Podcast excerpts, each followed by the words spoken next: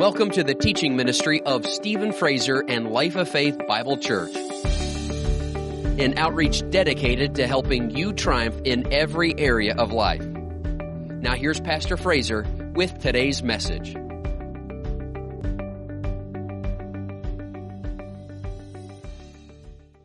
Ephesians chapter 6 tonight. We're going to continue talking about keys to obtaining strong faith. Strong faith. And over in Ephesians chapter 6, it says in verse 10 Finally, my brethren, be strong in the Lord and in the power of his might. What does that mean? You know, a lot of times folks quote that. Folks, how many of you know that scripture? Know it quite well. Be strong in the Lord and in the power of his might. Well, how, how are we to be strong in the Lord? Well, by being strong in faith. Because again, you can't be strong in the Lord and not strong in faith. Because faith is what hooks us up with God and allows God's strength to flow in and through our lives. So say with me, say, I am strong in the Lord and in the power of his might. I am strong in faith and in the power of his might. Hallelujah. God's might, the Lord's might. But it's by being strong in faith. And, uh, you know, we see in the Word of God examples of folks that had great faith, folks that had little faith, folks that were weak in their faith. So, but you, you and I want to go on to strong faith, and we want to keep our faith strong. We want to have strong faith, and we want our faith to be strong all the time. And that doesn't just happen. It doesn't just happen. It's something you develop. Because again, when we were all born again in this world, when we gave our lives to the Lord Jesus, we received the faith of God. We received the spirit of faith on the inside of us. So we have God's faith in us. But just like a newborn baby, when it's born, it's, a, it's 100% human, but it's weak. But it will grow strong as it feeds itself or as, as it's fed. And it, it feeds, it's nourished, and begins to exercise and use those muscles and things, then that baby begins to develop and grow and get stronger and stronger and stronger. So it's the same thing with you and I. Uh, we have 100% God faith. We have it. We have 100% God faith. Now we just got to nourish it with the Word of God and exercise it by using it. Using it. And we're not just to use faith in a crisis, but the Bible says the just shall live by their faith. Live by their faith. So it's something we're doing every day. We're just working it every day. It's, a, it's just a part of life. It's who we are. It's who we are. We are faith people. And we were looking at Abraham who is referred to in the scriptures as the father of our faith. And he received a physical miracle for both he and his wife. And it was quite a miracle as they were able to have a child when they were past the age of childbearing. They were elderly, but they still had this promised child that God said that they could have. So, and they, they received it. They received that promise through their faith. So we're looking over at Romans, the fourth chapter, verse 16. Therefore, it is of faith that it might be according to grace, so that the promise might be sure to all the seed, not only to those who are of the law, but also to those who are of the faith of Abraham, who is the father of us all. If you don't quite understand that, that's okay. We're not going to go into detail on the difference between the law and grace and so forth. But just wanted you to see that he is talking about faith. Verse 17, as it is written, I have made you, this is God's promise to Abraham, I have made you a father of many nations in the presence of him whom he believed, even God who gives life to the dead and calls those things that do not exist as though they did, and who, contrary to hope, in hope believed, so that he became the father of many nations according to what was spoken, so shall your descendants be. And not being weak in faith. Or we can say, not being weak in the Lord. Not being weak in the Lord. So if he wasn't weak in the Lord, he must have been strong in the Lord. So notice, in not being weak in faith, he did not consider his own body already dead, or as good as dead, since he was about a hundred years old, and the deadness of Sarah's womb. He did not waver at the promise of God through unbelief, but, notice, was strengthened in faith, giving glory to God. So notice, he was strengthened in faith. In other words, he grew in faith. Let's look at the first key to obtaining strong faith, and we're going we're going to find these keys within these verses that we just read. Verse 17 again. Number one, verse 17. As it is written, I have made you a father of many nations. Notice that statement. As it is written. As it is written. I've made you a father of many nations. Let's jump to verse 18. Who, contrary to hope, in hope believed, so that he became the father of many nations, according to what was spoken. So notice what was written, it is written, and what was spoken. God's word has two Greek words. One is logos, which means the written word, and then the other one is rhema, rhema, which is the spoken word. And we need both. We need the written and spoken word of God. It's not enough just to read the Bible. You got to hear from God. You've got to let God speak to you. And how will He speak to you? Primarily, the number one way He will speak to you is through the it is written. He will speak to you through what is written in the Word of God. This is the Word of God, it's what is written. But God wants to speak to you. In other words, He wants to have a personal conversation with you. We're not just to be reading the Bible like it's a textbook. We're not just to be reading the Bible and just getting educated, just educating our heads. We're to be fellowshipping with God. We're to be hearing from God. We need to look at the Word of God as it's God speaking to me. God speaking to me. God wants to talk to you. Isn't that an awesome thing? Man, I sure wish God would talk to me. Open your Bible. Open your Bible. That might seem real simple, but you understand there's a lot of people that look at this as a promise book. It's a promise book. Some people, you know, and they even, you know, they even make other books. They call, you know, God's promises. And it's like the promise book. And to me, it's almost like, it's almost like a fortune cookie book, you know? It's got all these nice little fortune cookies. It's got all these nice promises in it. And a lot of people, you know, they, they'll look at the principles to live by that, that the Word of God teaches. There's all kinds of principles that the Bible teaches us. Thank God for the principles of God's Word. Thank God for the promises of God's Word. But we don't want to just stop there. We want to recognize that God is literally speaking to us through these words. It's personal. And this is God talking to me. God's telling me something. I'm not just putting faith in promises. I'm not just putting faith in principles. I'm putting faith in the person of God. The person of God. So, everybody say with me, say, the written word is God speaking to me. That's right. We don't want to just leave it as letters. You don't want to just leave it as letters. You don't want to just leave it as logos. I don't know if I'm saying it exactly right. If there's any Greek scholars out there, please forgive me. It's a Greek word, you know. It's all Greek to me. I do. Yeah, we don't. We want rhema.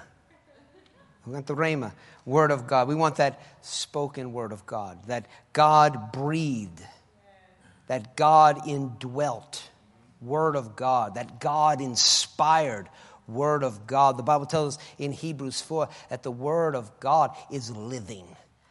It's a living. It's not just letters, it's living and it's powerful. It's alive. It needs to be alive to you. And you know it's alive to you when you're excited about it. When you're excited about it. So I know I should read the Word. I know I should read the Word. It's like a drudgery. You know, they gotta they gotta kind of force themselves. It's like, do you have like a do you have something where, you know, like a like a like a Bible reading program where I can read through the Bible? Because I really need a lot of help to get through this book. Well, see, that's not living to you then. I said it's not living to you. Now, you could set up parameters around your life and disciplines and things to help you to stay on track, you know, in, in spending time with God in His Word. But you are spending time with God in His Word, and He's talking to you. And there's things He wants to tell you, there's stories He wants you to know about, and He wants to reveal Himself to you through the Scriptures. So God is speaking to you through the Word. When you understand it is God speaking to you, then you don't just make it say whatever you want it to say. A lot of people, they try to make the Word of God say what they want it to say. And that's why we get all these different doctrines that are out there. We get all these confused people out there believing all kinds of wild and crazy things. And why is that? Well, because it's not God speaking to them, it's them figuring, the, figuring out a book. It's them figuring out these letters here. It's them figuring this thing out.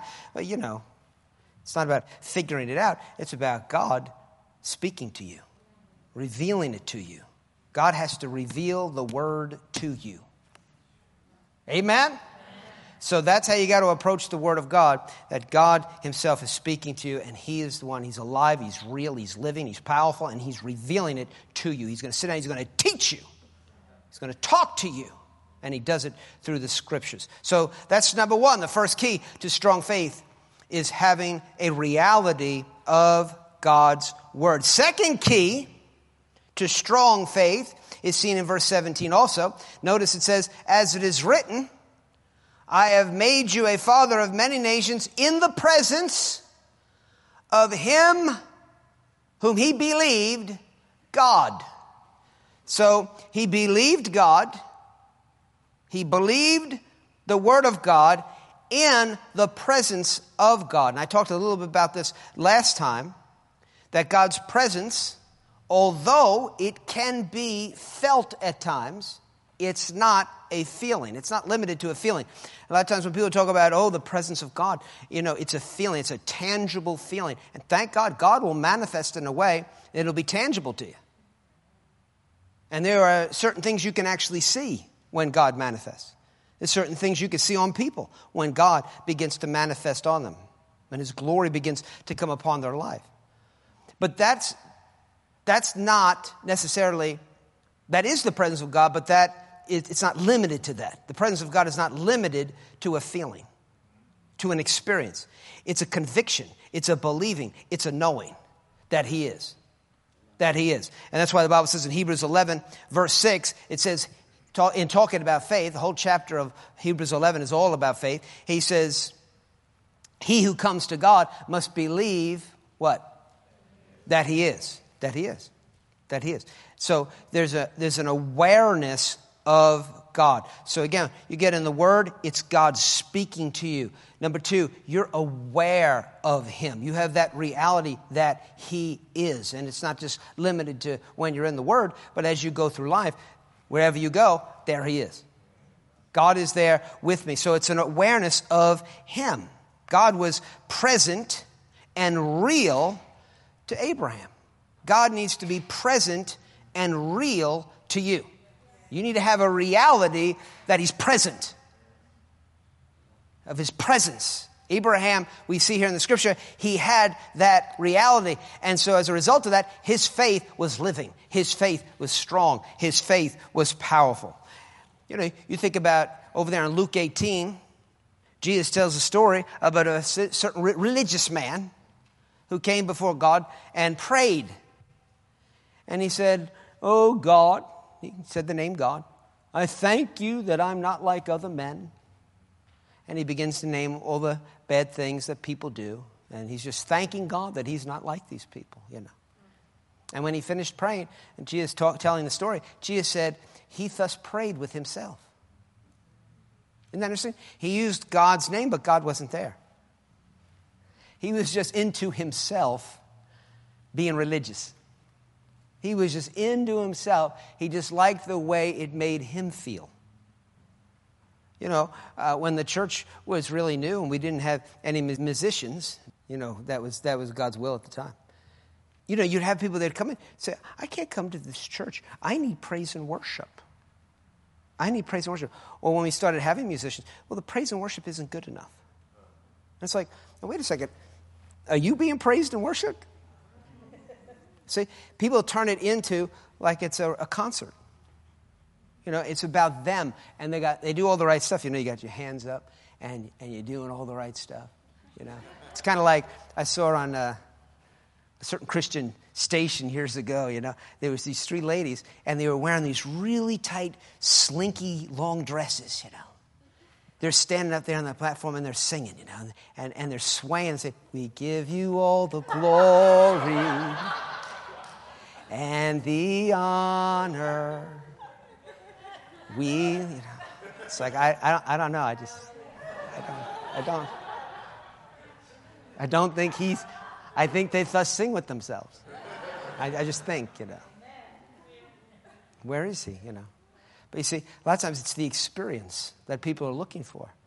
And they're looking for to make themselves feel better, and they're more into themselves than they are aware of him. You understand? This is, there's a lot of this in the body of Christ today. So we want to make sure that we're not like that because we want strong faith. People like that aren't going to have strong faith. You say, well, I don't understand. You know, I see them, they're doing this all the time. Why, don't they, why, why are they so defeated? Why aren't, why aren't they able to receive the things that God has for them? What, what's wrong with them? Why are all these things happening? It's the devil. He's attacking them because they're so wonderful. The devil, he's just got extra hitmen out trying to take them down because they're just so amazing. You know, they're just. I don't know, demons are afraid of me. How about you? I'm not sitting here giving glory to the devil. He's on the run. I said, He's on the run. He's shaking in his boots tonight because he, know he knows I just took the platform. Praise God. So that's got to be our attitude. Because we're God's here. What in the world? Why are we talking so much about the devil? God's here. God's here. We're aware of God Almighty. He's with me. He'll never leave me. He'll never forsake me. So we're walking in that awareness of Him. So that's the second key, having a reality of the presence of God. The third key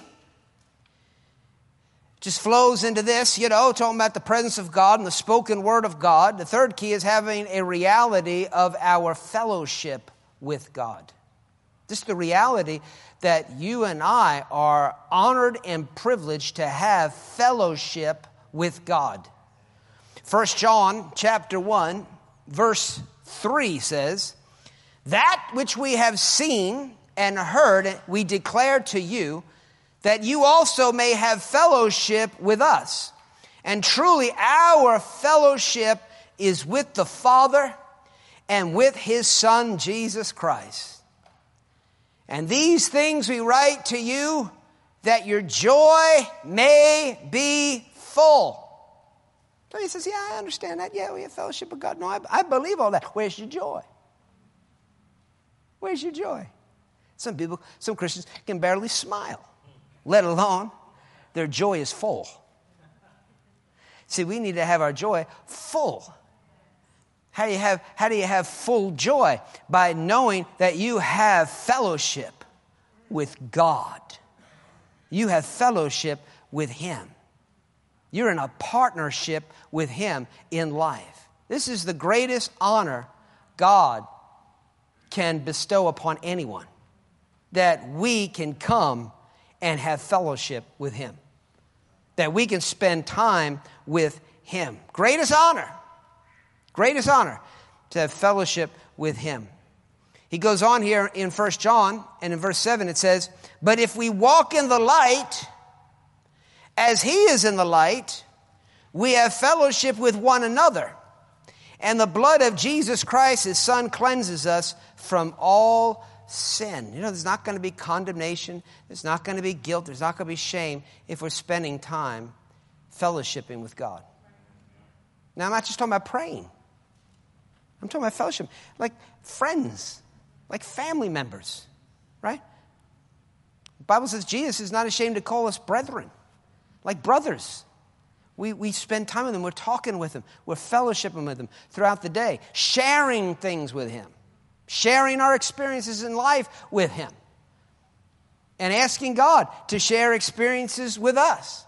And that's how He wants our lives to be lived by living in fellowship with Him, communion with Him. 2 Corinthians chapter 3, verse 14 says, The grace of our Lord Jesus Christ and the love of God and the communion or fellowship of the Holy Spirit be with you all. It's for all of us. It's for all of us. We all are to have that fellowship with Him. And then that goes back to 1 John, what we just read in 1 John, where it says, let me, let me just look at it again. In verse 7, he says, uh, of chapter, chapter 1, but if we walk in the light as he is in the light, we have fellowship with one another. And the blood of Jesus Christ, his son, cleanses us from all sin. So as we are all having fellowship with the Holy Spirit, having fellowship with God, there's going to be no condemnation. There's going to be no guilt, no shame. It's going to, it's going to keep us free of sin.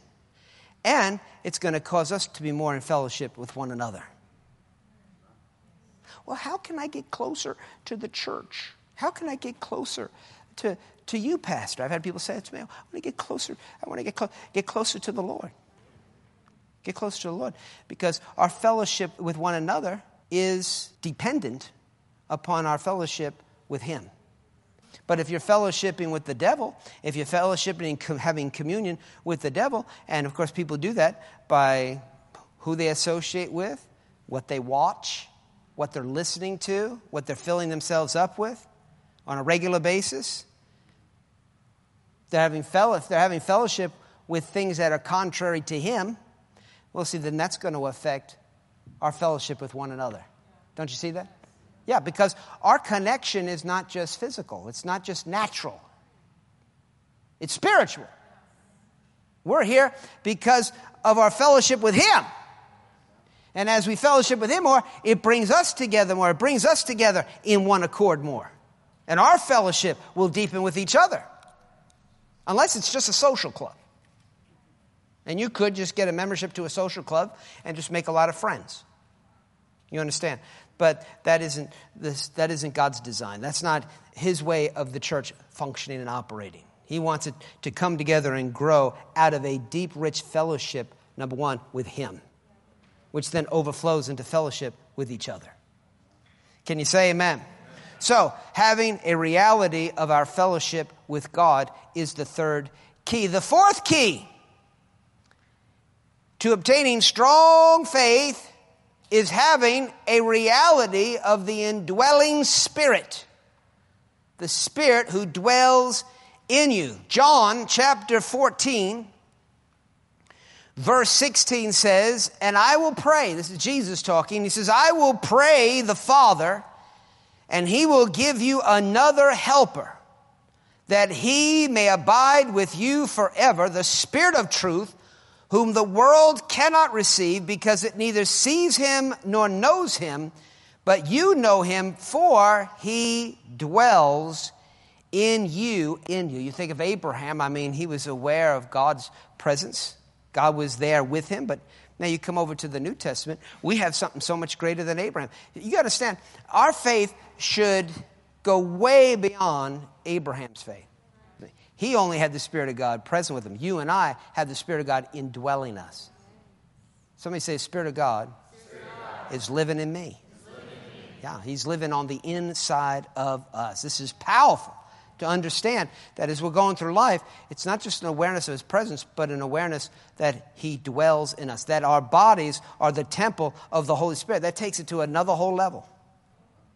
Takes it to another whole level. And people know, you know, you could look outside and you could see landscapers out there working on your lawn. They're on your property. They got the house surrounded, right? They got crazy machines. And they're moving all around your house, you know? And that's, that's wonderful. But I people know it's a whole lot different is if they come in your house. right?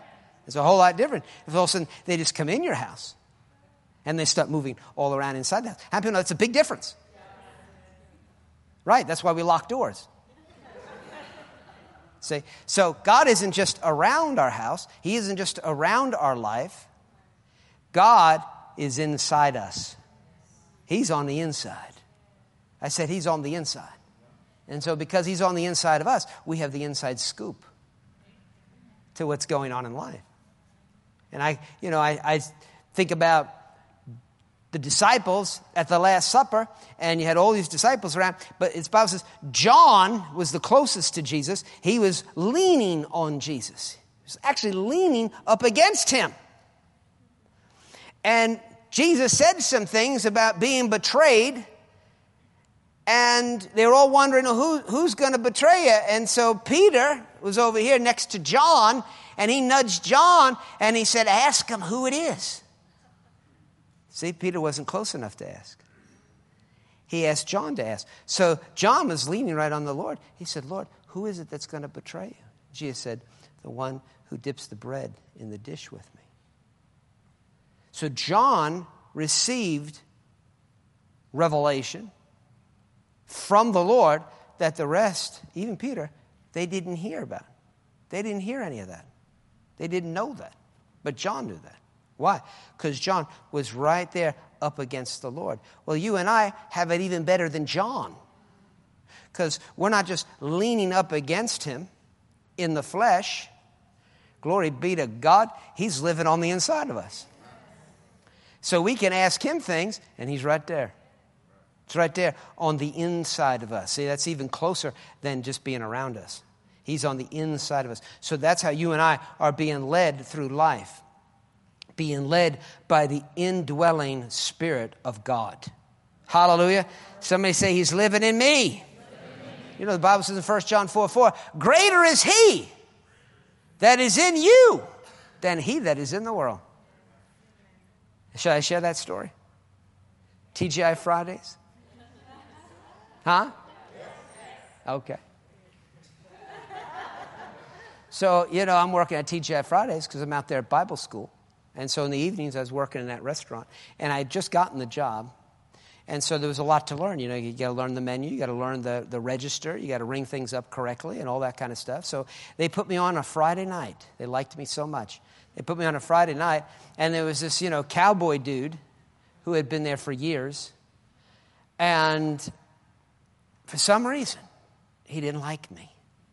And so he was trying to make it real hard on me. And so he was just harassing me. So I'm trying, I'm trying to, you know, get, write down the order of this. And he'd walk over and goes, You forgot stuff on the table. Well, hey, you didn't do this. You didn't do that. And he's just really making it hard on me.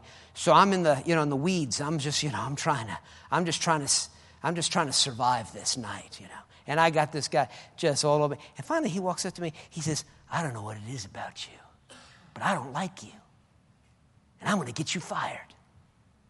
And I thought, this is just great, you know. This is great. So I'm, I'm trying the best I can. And finally, I go over and I'm loading my tray up in the kitchen, putting stuff on it. And I said, Lord, I said, I can't do this much more. I said, You're going to have to do something about this guy. And on the inside of me, somebody say on the inside. On the inside of me, the Spirit of God rose up in a heat. I mean, he was mad. He was mad. I could feel he was mad. He rose up on the inside of me and he said, Greater is he that's in you than he that's in him. Stir at him. That's what he said. And the guy next to me didn't hear it. Why? Because it wasn't on the outside. But it was just that clear to me on the inside. I mean, it was, God was mad. He was mad for me. Isn't that powerful? But that teaches you a lot about God and our relationship with Him. Hallelujah. Greater is He that's in you than he that's in him. Now, the scripture says, Greater is he that's, that's in you than he that's in the world. Well, this guy's in the world, right? But I knew at that moment that when I stared at him, according to the direction of the Holy Spirit, I knew the Spirit of God on the inside of me was going to look through the windows of my eyes into his windows, into his eyes, to the demon spirit that was in him driving him. I knew that. So I bloated my trap. I came around the corner.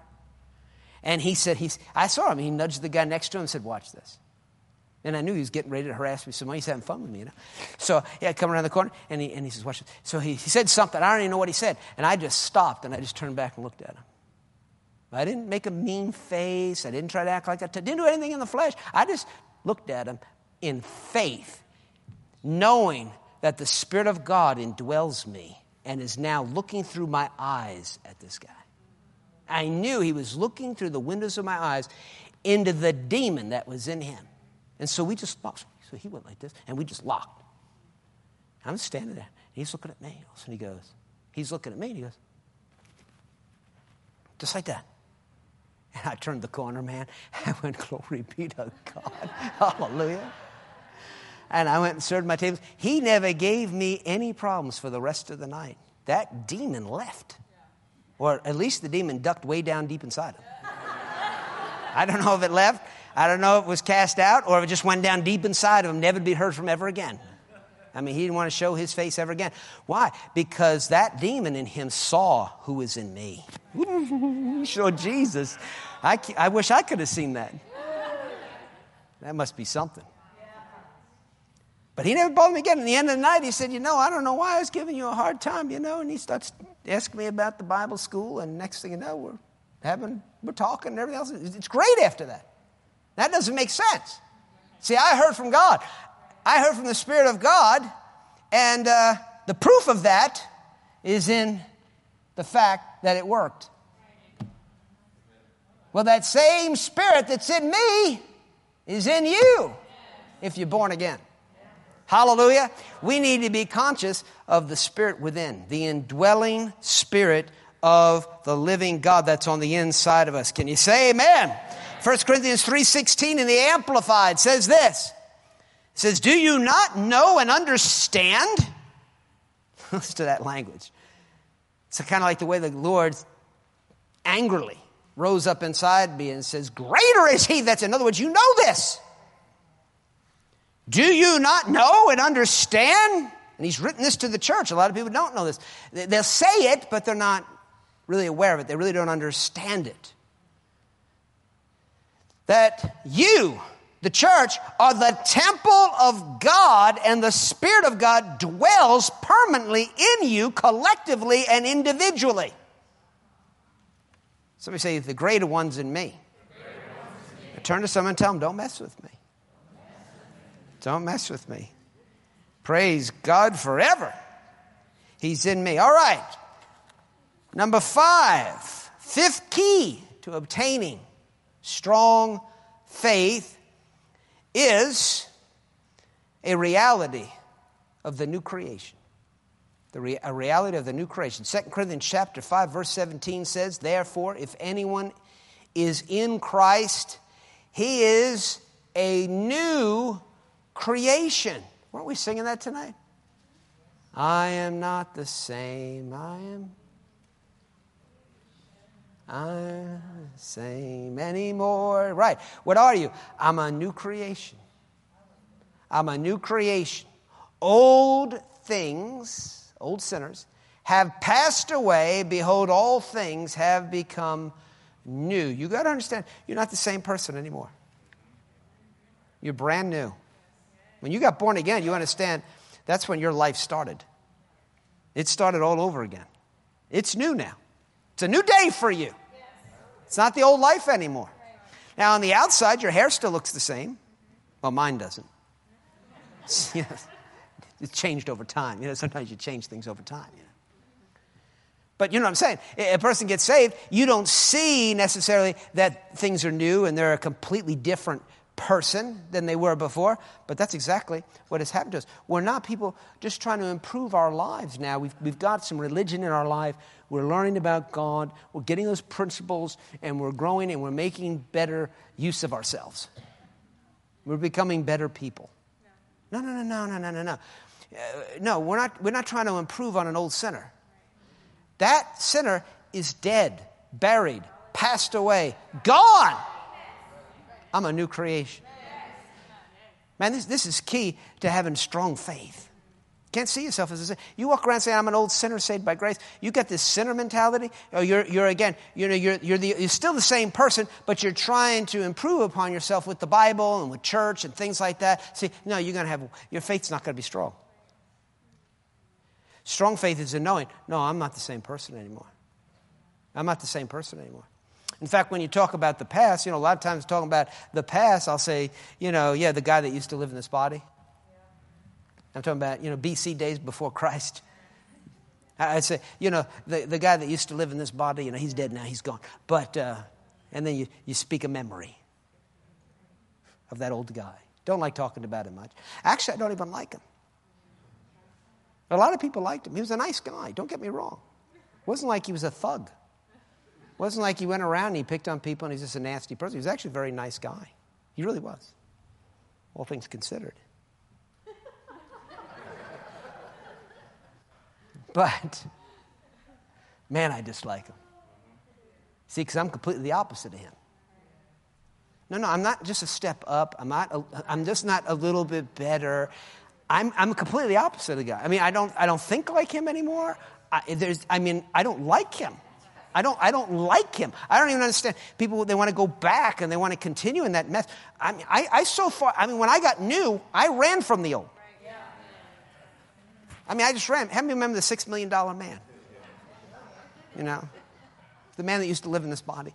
He used to watch that as a kid. You know, the six million. And he's, you know, he's running like 60 miles an hour, you know, he's, but they do it in slow motion? Steve Austin, an astronaut, a man barely alive. Anyway. We can rebuild him, we have the technology. We can make the world's first bionic man. Anyway.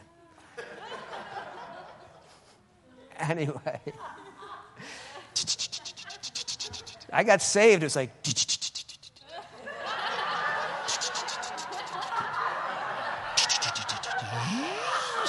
that guy could jump too, like, which I will not illustrate right now. I mean, I don't get this hanging around. People hang around the old pig slot because they have no idea. They still think they're porky. They still think they're the piggy. They're the same old piggy, you know. We're just trying to, just trying to clean up the piggy a little bit. You know, thank God for the Bible. It'll help clean up your, clean up your trough. thank God, you know. Keep the trough clean. I got a much cleaner trough since I've got saved. Right? I got a cleaner trough since I got saved. And that's their, that's their boast. Dear Lord, dear Lord, dear Lord, I'm not the same. How about you? See, this is key. Understand, you are a new creation. Meditate on these things. Know these things. Uh, don't just hear it tonight. Meditate. I mean, think on these things. Develop a consciousness, a reality of the new creation. Got to develop that reality. These are all things to develop. If you develop these things, these realities, you'll have strong faith. Hallelujah. Hallelujah. Praise God. We have in our spirits the very life and nature of God. We are his very own sons and daughters. We have his DNA. He is our father. Can you say amen? Ephesians 2:10 says for we are his workmanship created in Christ Jesus for good works, which God prepared beforehand that we should walk in them. Notice that. Created where? In Christ Jesus. Not just created in the earth like Adam was. We weren't just created in our, in our mother's womb. He think he formed us in our mother's womb. We understand that. But then we got born again, and now whew, he reformed us in Christ Jesus. We were born again. We were formed in Christ Jesus, just like we were formed in our mother's womb. naturally speaking. That's who we are. That's who we are. We're his workmanship. Same thing, I'm his workmanship. You can say it this way I'm his masterpiece. That's right. So never speak, never speak poorly of yourself because you're insulting him. Don't insult his workmanship. He made you, he, cre- he, he created you in Christ Jesus. And so don't ever say bad things about yourself because that's insulting the Creator, the one that put you together. I'm a this and I'm a that, and I just never, and negative, negative, negative. Well, you're not going to have strong faith if you talk like that. You need to fear talking like that, understanding that you're talking about His workmanship. You got to say, if he, if, he made, if he made me, I'm a masterpiece. I have to be. I have to be. That's not an ego thing. It's not like me. I didn't do it. I'm giving him all the glory, right? We're giving him the honor, giving him the praise for what he's done. We're acknowledging you're awesome. And that's what we talk about. We talk about how awesome we are. Turn to somebody and say, You are awesome. Yeah, why? Why are they, why are they so awesome? They're God's workmanship, they're God's masterpiece. Wow. Somebody say, I'm a masterpiece. I'm wonderful. You are. See? And that's a beautiful thing. And it's not according to the flesh, but it's according to the new creation. According to the new creation that you are. Can you say hallelujah? hallelujah? Praise God. All right, are you ready for number six? The sixth key to having strong faith is a reality of what you're considering. A reality of what you're considering. Let's go back to Abraham here. Abraham, verse 19, it says, of Romans 4. And not being weak in faith, he did not consider his own body already dead, since it was about a hundred years old and the deadness of Sarah's womb. Notice that he did not consider. He did not consider his own body. Now, that word consider means to set your mind upon until you clearly see. So he didn't set his mind upon his physical condition. You know, the devil's always going to try to get your mind on your outer man, your physical appearance, how you physically feel, always trying to develop a consciousness of you according to the flesh. Well, what's that going to do for you? Well, what that does many times is cause people to feel insecure, causes people to be fearful, and they're always looking, they're always looking at things according to the natural. Notice this Abraham didn't even consider. He didn't consider. He didn't, that's not where he put his mind. He didn't set his mind on what was going on physically. Now, was he aware of it? He wasn't ignorant of it. He knew. He's an old man and he's supposed to have a baby. He looks over at Sarah.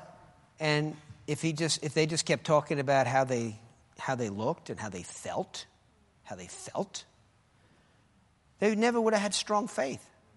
They never had strong faith. This was a big part to having strong faith. They just couldn't, they didn't set their, they were aware of that, but they didn't set their mind on that. That's not what they were thinking about. They were thinking about what, the, what God had said. They were thinking about Him. They were cultivating an awareness of Him. The Bible says in Colossians chapter 3, verse 2, set your mind on things above not on the things of the earth. He tells you to do it. Set, how do we going to have strong faith? Set your mind on things. You got to watch. You got to understand yes. how important it is to set your mind in the right place. You got to set our minds on things above. Set our mind, and that's why it's so important to renew our mind with the Word of God, because that's setting your mind on things above.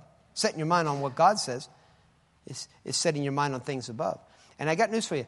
How, how, how many know who this is written to? This Colossians scripture right here. It says, Set your mind on things above and not on the things of the earth. Who's that written to? Well, you know it's written to you. Now, would he tell you? Would, he spoke this to you, right? This is what he's saying to you. So, if this is what he's saying to you, then obviously you can do it. Some people think, well, I have all these raging thoughts going on in my head, and it's hard for me to focus my mind and you know, I got the devil just all these raging thoughts in my mind. Okay, so I guess this doesn't apply to you. You're special. You got a special confused mind. Everybody's got a confused mind. I got news for you. You're not that special.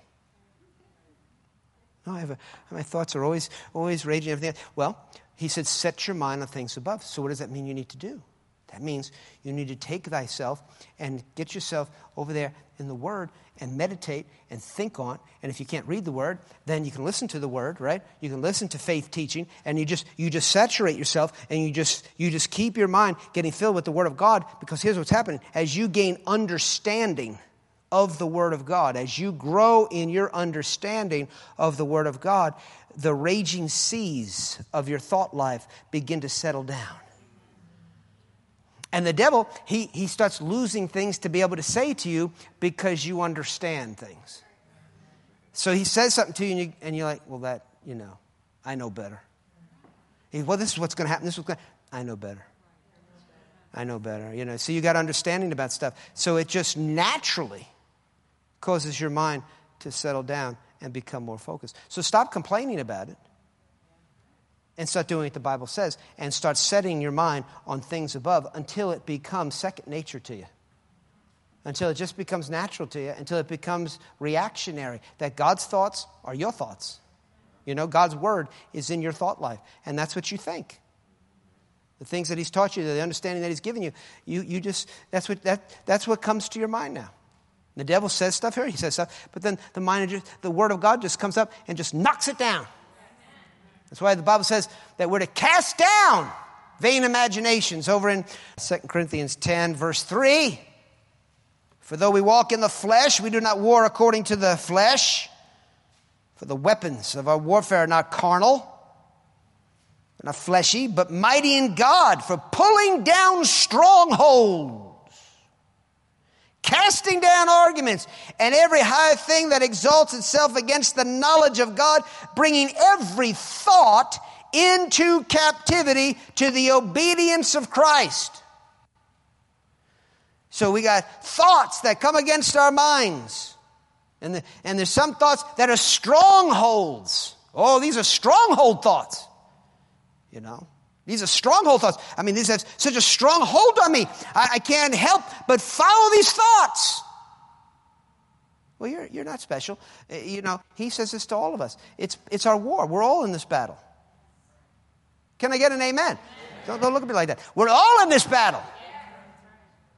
The battle is raging where? Primarily in the mind. It's in the mind. So he tells you exactly what to do. He says, slap these things down. Exalt, thoughts, thoughts that rise up and they exalt themselves above what God says, slap them down. But you got to know what God says. You got to know that's, that, that's a thought that's exalting itself above the Word of God. And then not just the Word of God in general, but you have Scripture and verse. You know what the Bible says. So here a thought comes and you got Scripture for that thought. Slap it down. Cast it down. Cast it out. Uproot the thing. Throw it out. Fill your mind with the living Word of God. Hallelujah. And it will work for you because it's living. It's a living thing. It'll work for you and it'll drive out everything that exalts itself against the knowledge of God, against what is true and what is right and what is peaceful and joyful and what leads to happiness and fulfillment. It'll drive it right out. But it takes time to develop that. See, you got to you got to do that. It didn't just happen because you came to church tonight. All, all, I've done is is show you how to get it. What you got to do. I mean, you got it. Now develop it. You've got the Word of God. You got the Spirit of God in you. You got your new creation. The life of God's all around you. He's upon you, and you know you have everything you need. You have all. You got the faith of God already on the inside of you. But this is how you develop that faith. This is how you cause it to grow, and you obtain this great faith. But you got to be willing to do it. You can't be this little lazy little thing. Won't it just go away? Can't we just take a pill and make it all go away, Pastor? No. No, you have to. I'm sorry. You're going to have to fight. You have to fight. You know, in our, in our world today, our society today, people are so soft. People are so soft. You know, there's just no, there's just such, such a little fight. They get big mouths, but they don't have a big fight. They got a big growl, but they don't have a big, they don't have a big fight. They just don't. I'm just telling you the truth. And it's a, it's, a, sad thing. You, sometimes you wonder, you say, my God, if an invading army came and we got drafted and we had to go to war, I wonder what would happen. you know, we'd probably just be running around, half dressed, walking around saying, Peace, baby, peace, no war. I don't believe in war. I don't believe in war. Peace, baby. Peace, baby. Love. Love. Free love. I think a lot of people have gotten that in their system, you know. There's just, there's just no fight about them. And so, as a society, that's a very, as a nation, that's a very dangerous thing. So, as a Christian, it's a very dangerous thing. So, Christians need to rise up with a fight about them. Say, bless God, I'm going to get in, I'm going to set my mind. I'm going to set my mind on things above, on heavenly things, on the Word of God, and I'm going to get this. Oh man, I just love it. I don't know. I just got a hold of it early in my walk that, that, that if I get it, then I can have it. That I could really, I could, be, I could live this kind of life. Made, me, it made me go after it. So I think people just lack hope that they can walk in these things. And so they never get to faith because they're not even walking in hope. This isn't hopeless, folks. This is doable. This is very doable because we have supernatural help. Come on. We're not on our own. We're not doing it in our own strength. It's really, it's God working in us. We're just, we're just cooperating with Him. That's all we're doing is just cooperating with the living God so that He can do what He does best. And that's cause us to be overcomers in life. Can you say amen? amen. Hallelujah. So you got to watch what you consider. Got to watch what you consider. We're to set our mind on things above, not on the things of the earth. Hebrews chapter 3, verse 1 says this Therefore, holy brethren, partakers of the heavenly calling, consider consider the apostle and high priest of our confession, Christ Jesus. Well, let's break that down. Consider, set your mind upon until you clearly see the high priest of our confession, Christ Jesus. Set your mind on him. Consider him. Consider him. Can I share a quick story with you? I mean, it's full of revelation. It'll bless your life. It's helped me tremendously. I've applied it, it works. Brother Kenneth E. Hagin was dealing with some very, very alarming heart symptoms in his body. Now, he was born with a deformed heart and incurable blood disease that he overcame by faith as like a 17 year old. He overcame these things. Well, now, you know, he's out preaching and things like that. Oh, suddenly has these alarming heart symptoms, you know. So, he, he's lying in bed and he, uh, he's, he's, he's struggling with it, struggling with it. And all of a sudden he hears these words on the inside of him Consider him. Consider him. And so he thinks, Consider him. And then he remembers this scripture right here, where the Bible says in Hebrews 3 1, Consider the apostle and high priest of our confession, Christ Jesus. Consider him. So, so he begins to consider Jesus. He begins to consider Jesus and he begins to think about what Jesus has done for him, how Jesus went to the cross. Jesus took his sins, he bore our infirmities, he took our sicknesses, he took our pain, and he's considering Jesus. And he gets some relief and he falls off to sleep. You know, soon he falls off to sleep, a little while later, he wakes up again and those symptoms come back again. And so he remembered what, you know, the Lord spoke to his heart, consider him. So he begins to, again, consider Jesus, begins to think about Jesus and how by his stripes we're healed. And Christ has redeemed us from the curse of sickness and disease. These are all scriptures, and he's meditating on these things, gets some relief, falls off to sleep. And no sooner falls off to sleep, and he's awoken back up. And now the symptoms are even worse than before. Worse than before. And so it, it, just kept going on like this. And finally, it got to the point, he said, Lord, he said, you're going to have to do something wrong. I'm going to be gone. He just felt like he was, that, he was just that close to having a heart attack and dying. And so he said that to the Lord, and then these words came to him Consider not. Consider not. Consider not. And then remember this that we're talking about here tonight, over in Romans, the fourth chapter. How Abraham considered not his own body.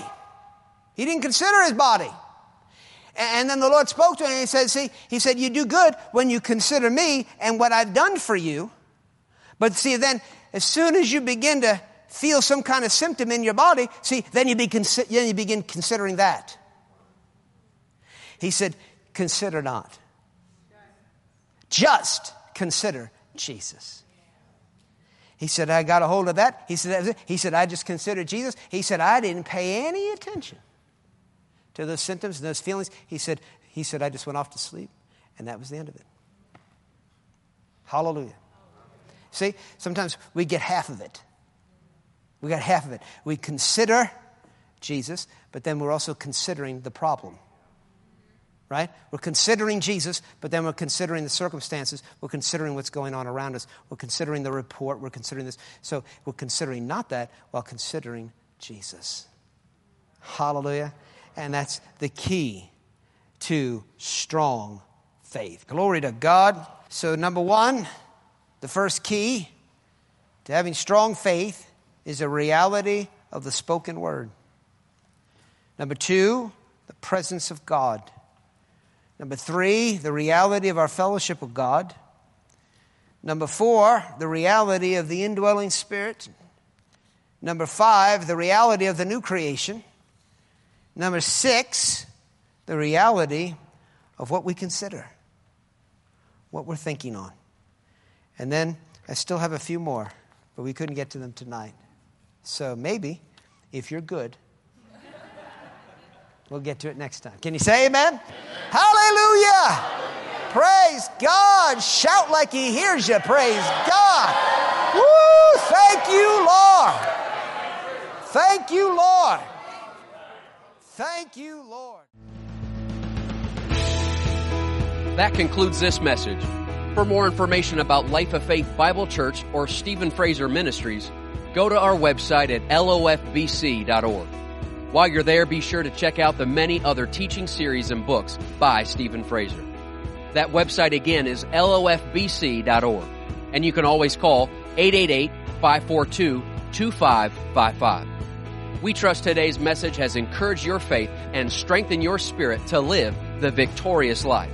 And until next time, remember, we always triumph and we always win.